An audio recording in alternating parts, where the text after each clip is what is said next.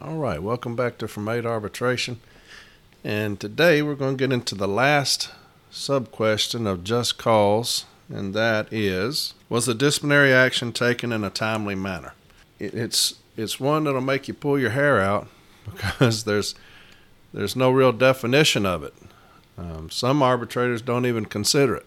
I know that my branch president was in an arbitration once, and, and they were hammering timeliness and discipline was not issued in a timely manner, and he just basically told the union he don't consider that one.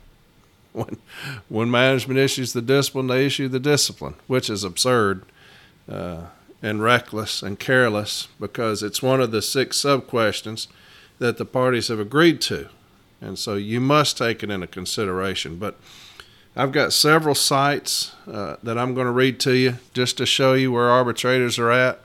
You got a month, you got weeks, you got you know several months. Uh, they it's all over the place. Uh, if anybody ever tells you, I, have seen answers on social media before where somebody's asked a question about timeless and they say they got 30 days to issue the discipline. There's no such thing. there's there's no such amount of time or amount of days that management has we have to sell the arbitrator on what we feel like is uh, an unacceptable amount of time. Before we get into that sub question, let, let me just state this. Uh, you can put a lot of work into defending your brothers and sisters. I know that we've had a lot of episodes. This may be number 27, I think, 26, 27. You can put a lot of work into defending your brothers and sisters. You can do everything humanly possible and we still lose. Do not be discouraged about that. I know I, I, talked last episode about the losses I've had in arbitration, and you just you're devastated. I mean, you are absolutely devastated uh, because you feel like you let your brothers and sisters down. You got to get over that though, and you got to keep on keeping on.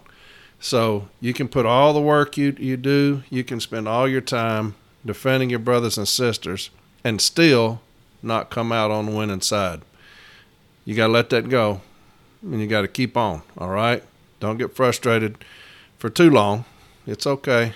Get frustrated a little bit, but uh, and and remember this: this job ain't for everybody. It's a difficult job. It's not for everybody. So you got you got people out there that that this may not be the best job for them and you can do whatever you can to help them. This this just ain't for them. It may be you know something else may be in their future as far as employment, and also you can't save everybody. That's some of the best advice I I was ever given when I was uh, preparing to, to go into arbitration for this gentleman. And man, this guy was in trouble. I mean, his whole history was trouble, and and uh, you know I'm I'm those that you know give me the the unwinnable case and I want to win it. Well, you get those sometimes. you get what you wish for, and uh, and some people you just can't save. Some people you just can't salvage. You do the best you can. You represent the contract. Uh, I think it's always funny when management's like, "You're going to represent that piece of crap." Well, I represent the contract. That's what I represent. Um, and I love my brothers and sisters, but I represent that contract, and I'm gonna hold you to it. And if you don't do what you should do, or you're required to do according to Article 16, then I'm probably gonna get this piece of trash back. So, uh, but you can't salvage everybody. You can't help everybody. Remember that. We can do the best we can, but some people are just beyond help, beyond our help. All right. Uh, so always remember that. Uh, a lot of people um, messaging and talking to me about about the podcast and everything, and I really appreciate you reaching out. I do. Uh, but just remember that we can do everything humanly possible, everything contractually possible. We can find things, and we're like, this is it. This is what's going to get them back. And you're just not able to do it.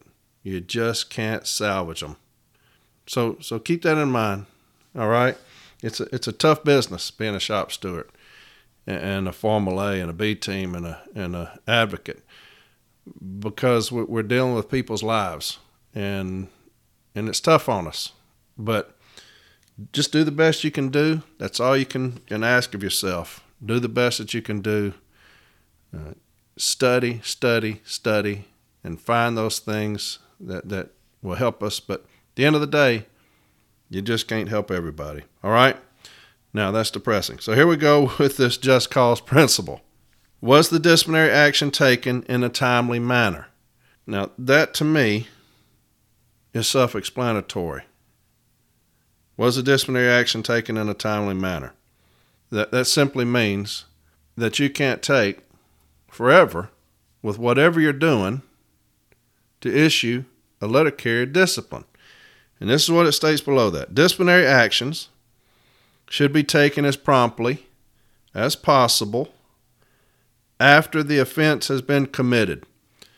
Now, th- this is where this is where we're going to hang our hat, okay? Disciplinary actions should be taken as promptly as possible after the offense has been committed. It's not after the investigative interview. It's not after the postal inspector's investigation. It's not after the OIG investigation. Remember that. It's after the offense has been committed. So, from the time that offense has been committed, management's on the clock. A lot of times, and they'll sell arbitrators on this too. A lot of times, uh, it'll be two months, three months after the discipline, and management will say, "What? Well, hey, uh, we we had to turn that over to the OIG, and they took their time doing their investigation to make sure it was thorough." And then we had to do our investigation after that, and then we requested the discipline, and then labor got it, and before you know it, three months went by. That's how they'll sell it to an arbitrator. But it's up to an advocate when he gets in there to sell our position. And that's the reason we have cites, and I'll read some of those to you. But always remember, it's after the offense has been committed. That's when management is on the clock. It's not after the investigative interview or management's investigation is completed. It's after the offense has been committed. And that is where we start. Here's, here's some cites. I'm going to read to you and I'm going to show you where arbitrators are at. And these should help you. In my Defenses to Discipline book, it's got three good cites, And I'm to read all three of them. And then I got a couple of other cites that I think are, are really good. Now, if y'all are, are on the members page, if you get on the NALC website, and you're on the members page, you can go to arbitrations there. You can find cites on that. There's, I think there's 36 key cases on discipline that was issued untimely. 36 key cases. Look at those key cases and pick you out some very good language. You can uh, you can plagiarize that language in your template. You can use arbitrator's language, plagiarize that, put that in your template if it's untimely, and, and, and get you some very good language. And it'll also show you kind of where arbitrators are at. If you have uh, a situation where a discipline was issued couple of months, you can find some decisions in there where the arbitrators talk about a couple of months or too late and put those in there, and that will help. Our advocates are going to do that anyway. But to me, like I've always said, at the informal, I want my contentions to be pristine. I want my contentions to if if they left the informal step A meeting, they could go straight to arbitration. That's how I want my contentions because I'm the one who's doing the work. I got 14 days to do this work. I'm going to have me a good template ready. I'm going to address the just cause principles and whatever else and I'm going to have, and I'll go over this in, in, another episode when when we're going to tie all this up together and talk about the meeting, the informal meeting. I'm going to tie all of these things up that we've been talking about, and uh, how I handle things going to the informal step A meeting. Everything that I'm going to need, everything that I'm going to show, and I'll have that uh, in another episode. I'm going to do CCA discipline next, but. Uh, I'll have that in another episode. I think that'll be beneficial to, especially to new stewards out there. I think that'll be beneficial to you. But anyway, here's the uh, here's the cites out of the Defenses to Discipline book. And the first one is case number 01261. And this is one that I use every time. in arbitration, I always take this one with me. This is my numero uno. Uh, I, love this language, and it's a and it's a good little time period here.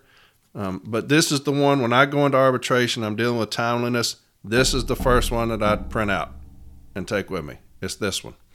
It's 01261. 01261. And it says this In the usual grievance, a delay in presenting charges can mean the loss of evidence to the aggrieved. Memories fade with the passage of time. Witnesses become difficult to locate so as to reconstruct the events in question. A photograph of the scene taken weeks later may be inaccurate as to the conditions that prevailed on the date of occurrence. In my opinion, a delay of 47 days in presenting a letter of charges is too long, and I find that the employer has violated Article 16 of the National Agreement. That's as beautiful a language as you'll ever get when dealing with timeliness, when management issuing discipline untimely. That language is absolutely beautiful, and I read that every arbitration that deals with timeliness. I read that because uh, I think it's so pretty. Here's another one case number 01458. 01458. And this is what it states The Postal Service urges that there is no statute of limitations in the agreement as to when a charge must be brought. That argument misses the point, however which is that the grievant must be given a meaningful opportunity to respond to and defend against the charges. In this case, given the nature of the offense, the failure to withdraw a piece of mail from the departure case, and the volume of mail normally handled by the grievant, the grievant did not have such an opportunity when he was not given any indication of the offense until almost one month later. So there's one that talks about a month. You got one above that talks about 47 days. This one talks about a month. Uh, I know that my B team here will generally gauge that that's their gauge. They'll kind of say a, a month ish is too late. Um, but here's one that talks about any indication of the offense until almost one month later. That that's one that kind of breaks it down, brings it down to about a month. Uh, in my dealings with in arbitration, uh, that they don't really consider that, unfortunately. But that's where I would start. A month, you're kind of getting untimely. I, I, hate the fact that we have 14 days to prepare, to, to research, and to do all these things to get a grievance ready. I've got 14 days, but yet management kind of has carte blanche. They, however long it takes them, it takes them. I don't really think that's fair, but uh, you know, I, have been condensed to 14 days to do everything that I humanly can to defend someone or to find uh, Article 8 violations or whatever, requesting of information. I've got 14 days, and management really doesn't have any time frame. But here's one of 47 days. There's one that's a month. Here's another one. Case number 1504. 1504. This is what it states. It is a fundamental principle in law, as well as contract arbitration, that a party possessed of certain rights must not let them lie fallow, but must act upon them promptly. The agreement in this case gives management the right to discipline and or discharge for just cause.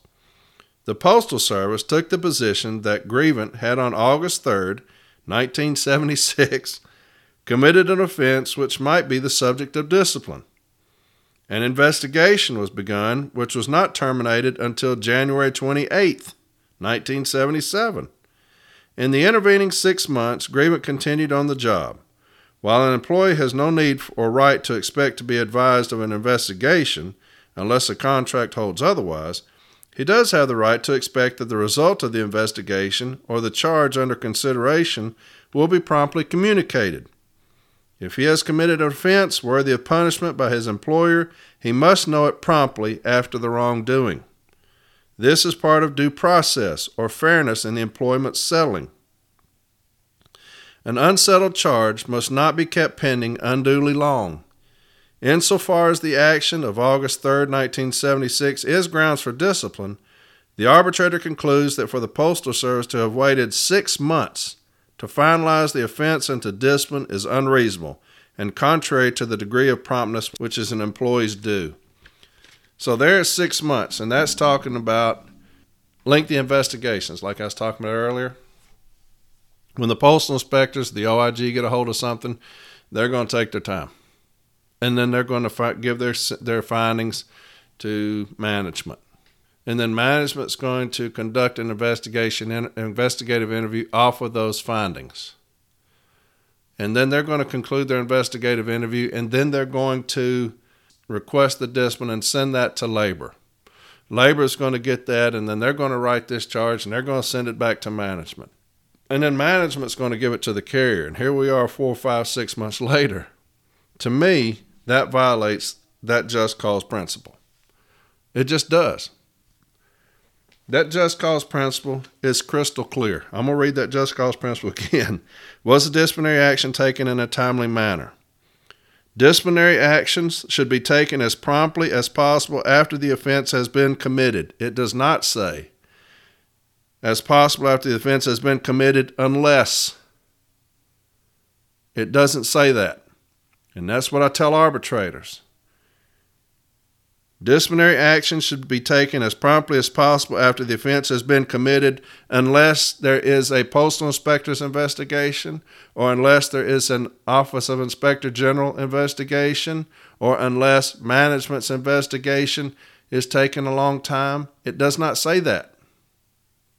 It doesn't say that. It says after the offense has been committed, period. It, it ends with a period right there. You know why? Because that's all of it. That's the end of it. So if management tries to to bullcrap us and they say, "Hey, look, this this postal inspector make that contention." That just cause principle does not say unless. It doesn't have that verbiage in it. It does not say unless some situation happen. It doesn't say that. There's a period after that. That means that's the end of that. It doesn't go on. So remember that, okay? A couple more cites and I'm going to be done with you on this episode. Here's an emergency placement. This talks about timeliness. I know I did an episode on 16.7 a while back and talked about this, but here's a good cite uh, when it, it talks about timeliness as well, okay? And uh, I did this case, this was in 2016. This was down in uh, Selma, Alabama. I went and represented this person. They had kind of, gotten caught up in in, in uh, some dealings with drugs, handling packages that dealt with drugs. And this was the emergency placement.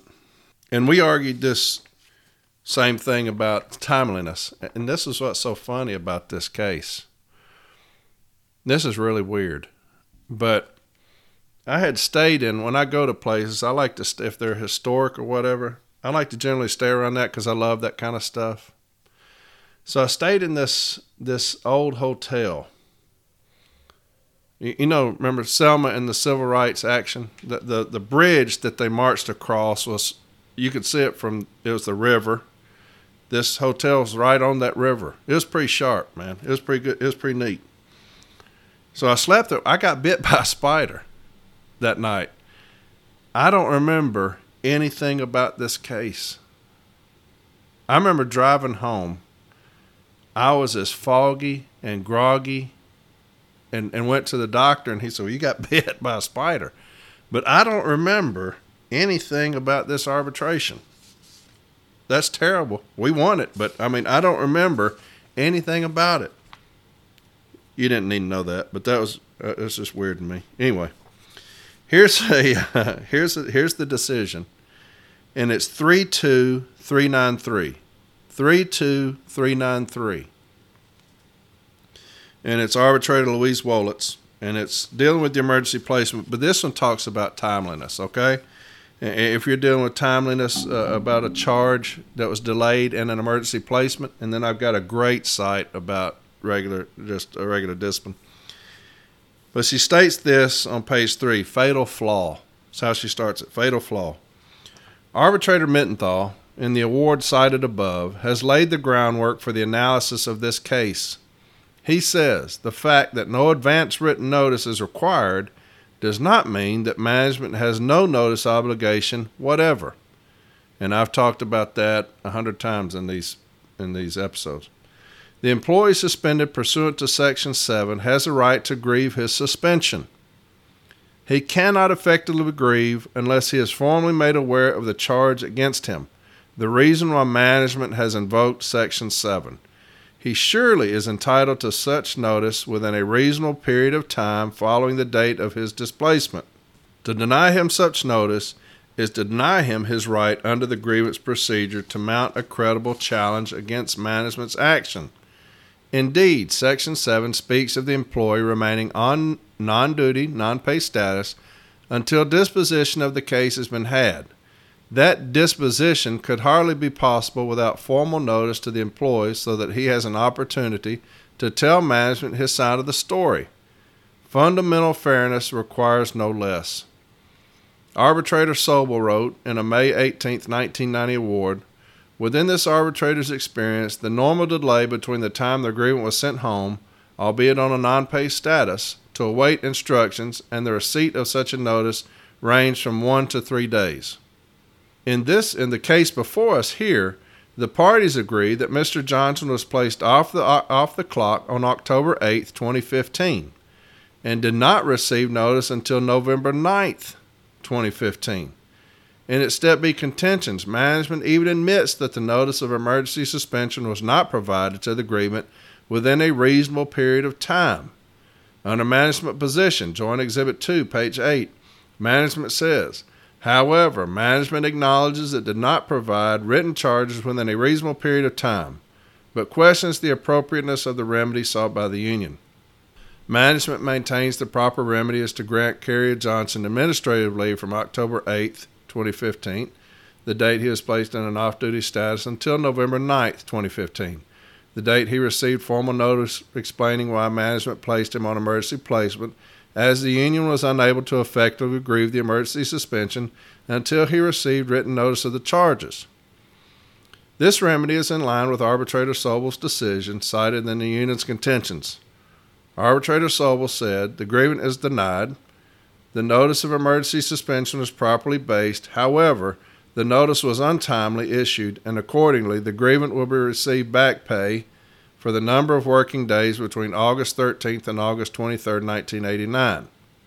Arbitrator Deinhardt uh, also upheld the emergency placement of his grievant when she was not given formal notice of the charges within a reasonably short time after she was taken out of service, sufficient to permit her to effectively grieve the suspension, but paid her for the time. He said, Given that I also find that the placement itself was warranted, I order that the Postal Service pay the grievant from March 17th, when the emergency placement letter was written, until April 18th, the day the union was given formal notice of the basis for the action. We, however, find that admittedly unacceptably long period of time between the placing of the grievant off duty and the issuance of the notice of charges, more than one month, has robbed the grievant of his fundamental due process rights under the contract.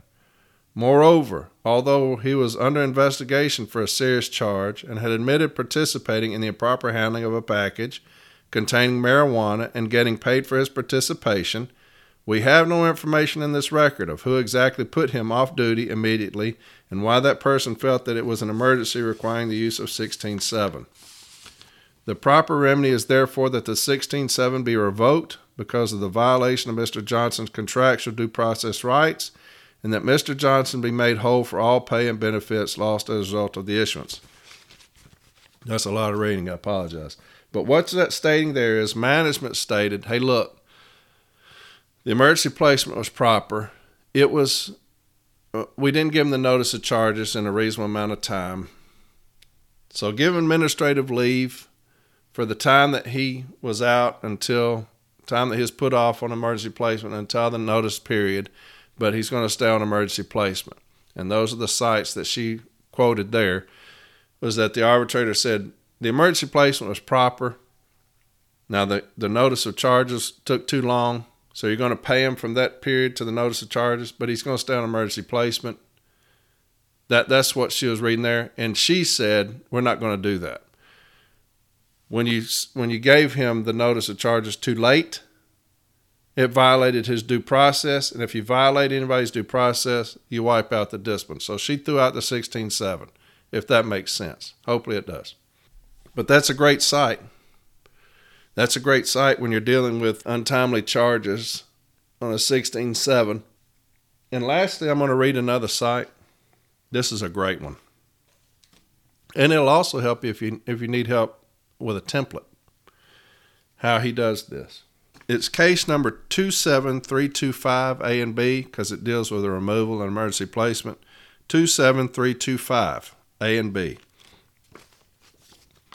And it was back in 2007. It's in, in front of arbitrator Lloyd Byars.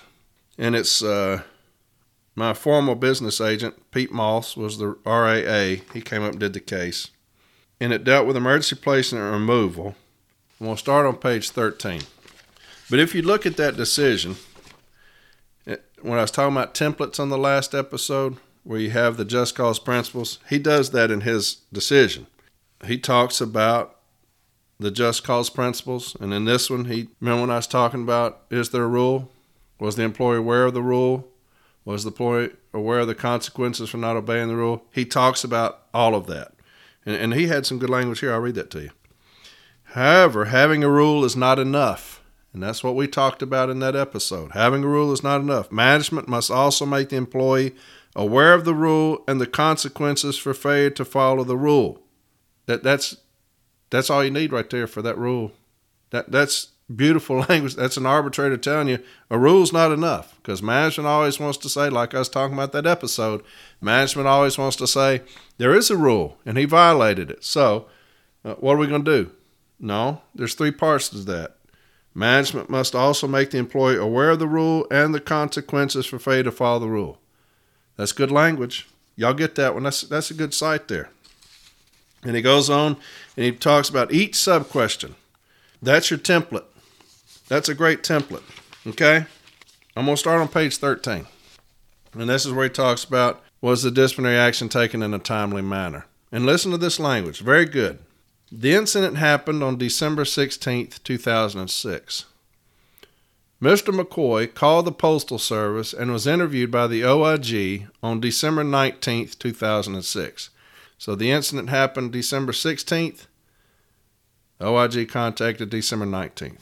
Mr. McCoy provided documentation narrating the actions of the three Postal Service employees. Now, let me stop right here and tell you what's going on. In this case, three employees were taking coupons out of the UBBM. All right, they had UBBM centrally located. You know how all the carriers pour all their stuff into the UBBM. Three carriers were taking coupons out of the UBBM, but they were making management aware of it. Matter of fact, management it even would even initial the coupons that they were taking. And just like management always does, when it came time to tell the truth, they said we had no knowledge of it we didn't know. Uh, they're stealing. You know how they do. But that, that's what this is about. So, anyway, I'll get back to it. The documentation states that Miss Graham was interviewed on February 13th, 2006. The arbitrator assumes that the interview occurred on 2007. On February 12, 2007, the agreement was placed on emergency placement. No evidence was offered concerning any management actions taken on this situation during the approximately eight week period. On March 8, 2007, the report of investigation of the grievance was mailed to Postmaster Thomas Paulinski in Memphis, Tennessee. On March 15, 2007, Supervisor Sharon Harris conducted an investigative interview of the grievant. Ms. Harris testified that she submitted a request for concurrence from a higher level official for the removal of the grievant on March 21, 2007, and issued a notice of removal dated March 28, 2007, that was effective on the close of business on May 4, 2007. In a case cited by the union in its brief, Arbitrator Raymond Britton was asked to decide whether the placement of the grievance on emergency placement met the requirements of Article 16, Section 7 of the National Grievance. Arbitrator Britton states as follows The difficulty with the position taken by the Postal Service is that if there was indeed an emergency situation involving the grievance justifying immediate action, that management would have acted far more quickly than it did. The word emergency connotes a serious situation that demands immediate action, and the word immediate is normally used to mean without delay. Thus, by waiting nine days before issuing the emergency suspension, management, in effect, demonstrated that there was no need to act with the speed that is contemplated under Article 16.7 of the National Agreement. That's another good one for 16.7 right there, okay? That's nine days. Said uh, you waited nine days to issue the charges. That's too long. So that's a great. That's another great little cite there. In another case cited by the union arbitrator Roberta Bahakel, oh boy, states as follows. Here's what Miss Bahakel, God bless her. Here's what she says. There was no testimony or evidence presented by management that showed any reason for an almost six week delay in issuing the notice of proposed removal. This clearly violated the grievance due process rights. Authority and responsibility must coincide. Management has the authority to set and administer work rules. Along with this authority goes the responsibility to ensure that if an employee is charged with a violation of a work rule, due process must be given to the employee. In this case, it is the arbitrator's decision that management violated the grievance due process rights when it pro- waited approximately eight weeks to issue discipline. Furthermore, the supervisor had approved the use of some of the coupons. By approving the grievance request, the supervisor communicated a message that coupons can be taken out of the UBBM if approved by a supervisor. So here's one that talks about eight weeks. Okay? It's too long. So we have a month, we have 47 days, we have six months, we have eight weeks. so do you see that the issue that we have? There is no set time frame. We have to sell it to the arbitrator that the grievance due process rights are violated in the delay. And an advocate's going to work like hell to do that. Like I said when I started, it's a head scratcher because there is really no set days. Some arbitrators won't even consider it, like I talked to you earlier. They won't even consider timeliness, which is foolish to me. But make the argument. Make the argument. All right? Get those cites.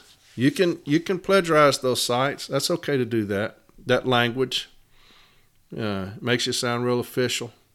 Or you can just put the cite in your contentions. Like I said, I do that. I put cites in my informal step A contentions. I'll quote from them. I'll copy and paste it in my contentions and have that stuff looking really good, ready to go. But that one's a that one's a good little episode about timeliness. It's a good argument for us. It really is, especially if you have outside agencies like the OIG or, F- or FBI, outside agencies like the OIG or postal inspectors involved. They will screw up things all the time. They're the biggest screw ups in the postal service. And so let's hold them accountable for that. But look at your timeline of everything after the offense was committed. Start your clock right there not after the investigative interview, after the offense was committed. I got a carrier that had a wreck on this date. Management's clock starts right there. If it's six, seven, eight weeks later and he's getting disciplined or she's getting disciplined, I'm making that contention that it's now untimely issued. All right? Next episode, I'm going to deal with some CCA discipline about corrective and not punitive. All right. I got some great cites. I've had some really good arbitrations on that.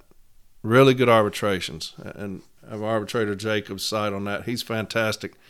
One of my favorites. But he, he's got some good language on that. So this will help us out for the CCAs.